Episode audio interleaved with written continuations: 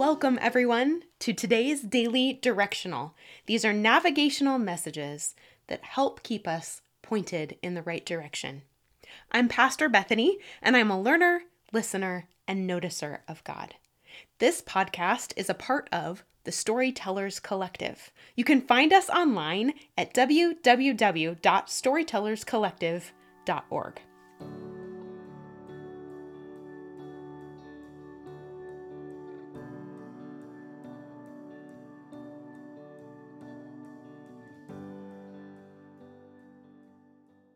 Good morning, friends. Today I have a fun treat. Uh, I am on vacation and get to be in Kalama, Washington with my lovely mother in law, Ruthie Tippin, who is a devoted Christian, follower of Jesus, lover of people and the world, a wonderful listener, and she happens to be a recorded minister in the Quaker Church. Is there anything else that you'd like to tell people about who you are or what you do? I have two brilliant and handsome sons and two fabulous daughters. I call them my daughters because that's how I was able to have daughters was because my daughters-in-law are really my daughters in love. And I have three beautiful grandchildren. Two of them are Bethany's, and one of them is Rebecca's. So I'm I'm just thrilled to have my family with me this weekend. I'm just thrilled, so happy. And she's a wonderful writer and communicator.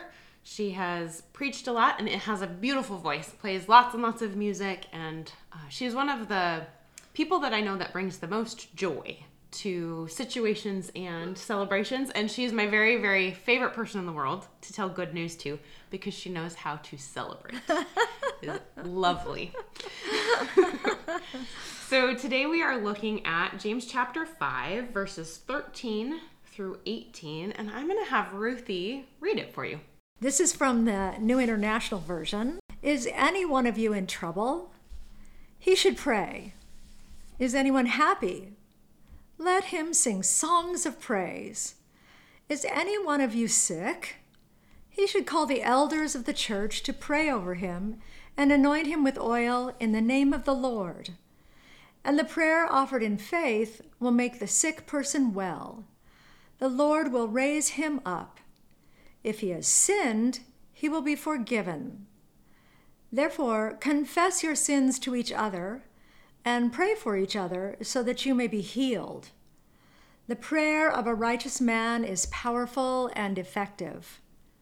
Elijah was a man just like us. He prayed earnestly that it would not rain, and it did not rain on the land for three and a half years. Again he prayed and the heavens gave rain, and the earth produced its crops. Hmm, the word of the Lord. Thanks be to God. Thanks be to God. So, is there anything in particular that you're drawn to in this passage, or what does it make you think about? What would you like to talk about? Well, first of all, I know James was writing, and this is interpreted as if it were written um, to men, but I consider it for all of us, men and women. Yes. And I also feel that James is writing from a place of experience. I don't think he would have written this if he hadn't felt this, understood this, experienced this as something he had felt and experienced in his own life, in his own life of faith, in his own life of um, walking with God, in his own life of um, going through times of trouble, of joy, of suffering. So that to me makes it sound very real, very true to himself. And the thing that really moves me in this is that he is speaking to each one of us. Yes. It's personal to him, but it's also personal to me, personal to us. And he really believes in prayer. He yes. believes in the way this is echoing back to him. And he's teaching us so that if we're in trouble, what should we do? His first thought is you should pray. You should bring this this concern to the Lord. You should bring this to someone larger than yourself. Mm-hmm. Instead of um, drawing inward, you should take it outward, bring it up and out of your beyond yourself to God, and um, even when you're happy, celebrate it. Sing, bring that joy beyond yourself. Let him sing songs of praise, it says. But then, if any of one is sick, the first thing he says is not go to a midwife, go to a doctor, find a nurse. First thing he says is you should call the elders of your church to pray. Uh, again, this idea of asking others to take this before the Lord, offer this in prayer and faith, and um, this will make the sick person well. The Lord will raise you up. So, as important as it is, I don't think he's saying don't go to a doctor, yeah. don't go for help to those who can help you and who are trained and who care about your physical body. I'm married to a physician, so I know how important and how godly that is. But he's saying don't neglect the prayers of those who have experience, long experience in bringing these kinds of concerns to God and who care about you and your health. So that matters to me. I, I think it's beautiful that prayer is not just for desperate times, but it's for all kinds of reasons for joyful reasons, for times when you're troubled, times when you're ill, and it's also for times when you have committed something that you feel is harmful to your faith, that is a sin, a time of destroying something in your life, and you feel that the yearning for God's forgiveness, mm-hmm. that's also a time to go mm-hmm. to God and and confess it and say, I missed the mark. I I have done something that I feel very badly about. I, I feel a lack of connection to you. Um, I want this, I want to be forgiven for this. Do you have experience in your life where that's obviously something we can do individually between us and God? And it does get it off of our chest. We we can be individuals and be stewing over something that we've done wrong or something that is troubling us or something hard that we're dealing with and in the stewing or i like to call it the swirl. We're like stuck in the swirl okay. of your mind and your emotions and you're like we get stuck there. Right. As we bring it up and out sometimes it's enough to bring it up and out just to god. Yes. But sometimes that still doesn't bring us enough of a re- resolution. We have to bring it to our community mm-hmm. to those that we know are safe and loving and are also willing to lift those kind of things to the lord so yes. I think James is doing something and talking about the power of community at the same time that he's talking about the power of prayer. In that, do you have any experience of needing a secondary place where not only you've confessed a sin or a hurt or a wrong to the Lord, but also that it has helped to confess that to a person? Yes, um, I think it's important at times, certainly, to go to the person you might have sinned against, mm, mm-hmm. and they may they may say, "I have no recollection of this, Ruthie. I don't know what you're talking about." but it's one of those things that keeps tripping you, yeah, tripping you up in your relationship to that person. And at times you wonder, hmm, I wonder if that was helpful or not. But if you, and so you have to be very sensitive in listening to God. Do is it enough for me to confess this to you, Lord? Um, and sometimes God will say, in some, it will indicate to you. You do have to be very careful in your listening, because God will say, yes, it, this is enough. Thank you, Ruthie. It is well. Mm-hmm. It is well. It, and sometimes God will say, now it is time to go to this person and share this with them. And then there are other times when God asks you to go to a faith partner, mm-hmm. not the person you have injured, but to a faith partner that, that you, or that you think you have injured, but go to a faith partner and say, I think I I have I feel that I have wounded, I have sinned against this person. Mm-hmm. And that faith partner will be the one who can give you guidance and help you so much in understanding your own soul, mm-hmm. your own relationship to God, your own relationship to that other person. And it's set it gives you clearness. I love that word. It gives you That's good. clarity in understanding your growth and development in faith. It doesn't excuse the wound, it doesn't excuse the sin at all, but it's a teaching time, a time of understanding and growth in your in your uh, relationships with other people and um, your relationship with God. And what about your experience as a minister? Have you, um, so in my experience, especially in hospice chaplaincy, I sometimes have people who have missed a moment to be able to ask forgiveness of the person that they harmed. It's maybe happened so far back in history that it's no longer a conversation that can be had for one reason or another, whether that's just a completely severed relationship or because someone has passed and and they just can't go to the person they've harmed anymore. And I've found how important it is for them still to be able to speak out their confession and their regret and their desire for forgiveness and to have my role as a minister sometimes to be just the reassurance that you are forgiven Yes. that it doesn't my forgiveness and my speaking of that doesn't actually give them that forgiveness but sometimes it breaks open something in someone's mind or heart that allows them to accept god's forgiveness or to forgive themselves in the situation Yes. do you have experience of that as well Yes, yes, I do. That that um, people can understand if you turn the table on them and say, "How would you feel if someone thought that of you?" How would you feel if someone felt that you had never forgiven them? Someone that you loved dearly felt that you could have or never would forgive them. And oftentimes their feeling is, oh, I, that wouldn't be true of me at all. Of course I would forgive them. And then you can work it um, around to that sense of God in them. I believe that God is in every person yes regardless of how dark their life has been or how troubled their life has been.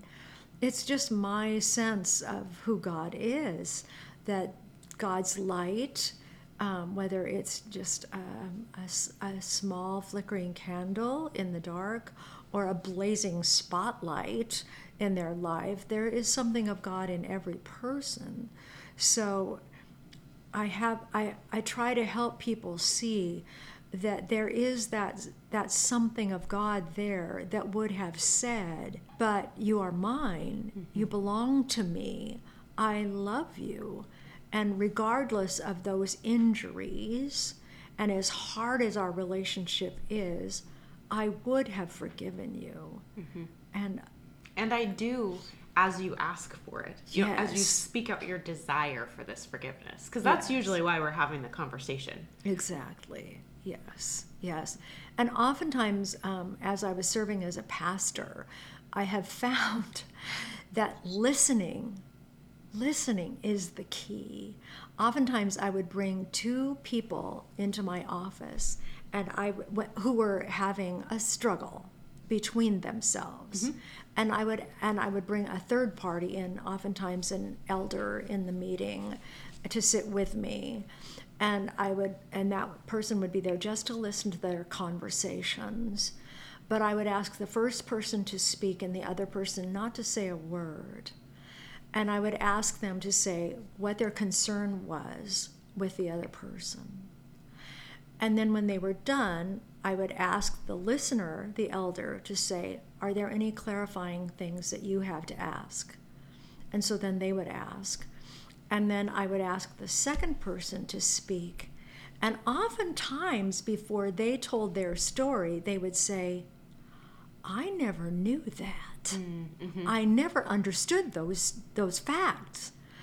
And just the clarifying of the first person's story would solve a lot of the confusion. Mm-hmm. But Or I the would tension. then, the tension, mm-hmm. and I would ask them, the second person, to explain their story. And the same thing would happen with the first person.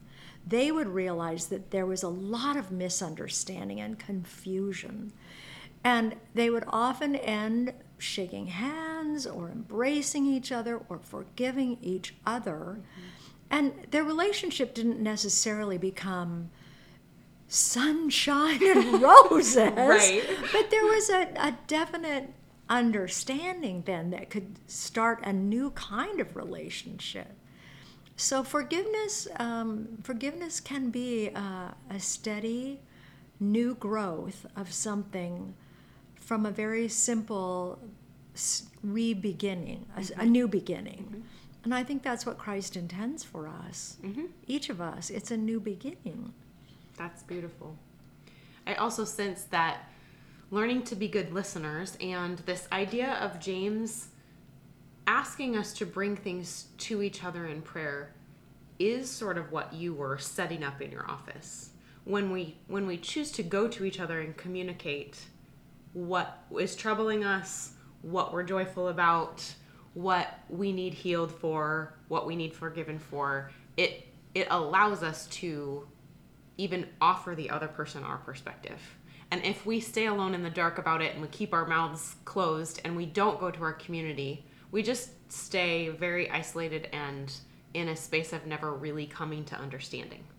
Right? That's a it is an interesting part of sharing. We have to move towards each other and yes. speak out our things, yes. whether they're joys or sorrows, in order to not only be in relationship with each other, but kind of hmm, move into growth or transformation in ourselves. Like God expands us as we open to each other. Absolutely, that's beautiful that God expands us. And oftentimes in these situations, these had been long standing concerns mm. between the two people or sets of people. And they were harmful to the church, they were harmful to the meeting. And the people had been willing to meet with me. It was not, um, no, I refuse to come. Obviously, they had agreed to come. And we always started in an attitude of prayer. Mm-hmm. Always. We were covered by prayer. So, this idea of bringing ourselves in humility, mm-hmm. first to each other and then to God, in that sense of listening and being able to be broken and to pay attention to God in the listening mattered so much. Yes. yes. things. So there's something when you started, you spoke that you believe James is talking about this because of how much he believes in prayer. Mm-hmm. And there was something that you just said that made me think you believe very deeply in prayer. Yes, I do. What makes you believe so deeply in it?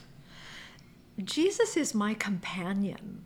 That that I have always felt that Jesus is with me all the time. I talk to Jesus all the time. It's not, to me, prayer is a conversation, it's yes. an ongoing conversation. I just feel that God is around me all the time, but that Jesus is my friend. He's my companion. He's my buddy. He's he's um I'm sorry my dog is barking. That's my okay. That's Sophie. She's she's the friendly, but she likes to have a lot of attention, and yes, she's not she getting does. it right yes. this minute. yes, she's not. She probably wants a treat. But anyway, I've always felt very close. I've I've been blessed because I was raised in a home where I I knew I knew the Lord well, and I was taught about God and and especially about God's love and compassion. So um, I've, I've always felt that God was my friend, that Jesus was my friend. I never felt this, this sense of judgment and, uh, um, and harshness about God, but that God was love. I really, I'm struck by, I'm always drawn to the story of um, Christ on the road to Emmaus. Mm-hmm and uh, I just love that. That oh, they broke the bread, and then they realized that was Jesus that was with us all the time. Yeah, I just love that. You know that that, and so one of my um, the important things about my ministry is that we need to pay attention all the time. That that it's it is Jesus that's with us. If if we pay attention, we can see Jesus mm-hmm. in so many things. Mm-hmm. Yeah.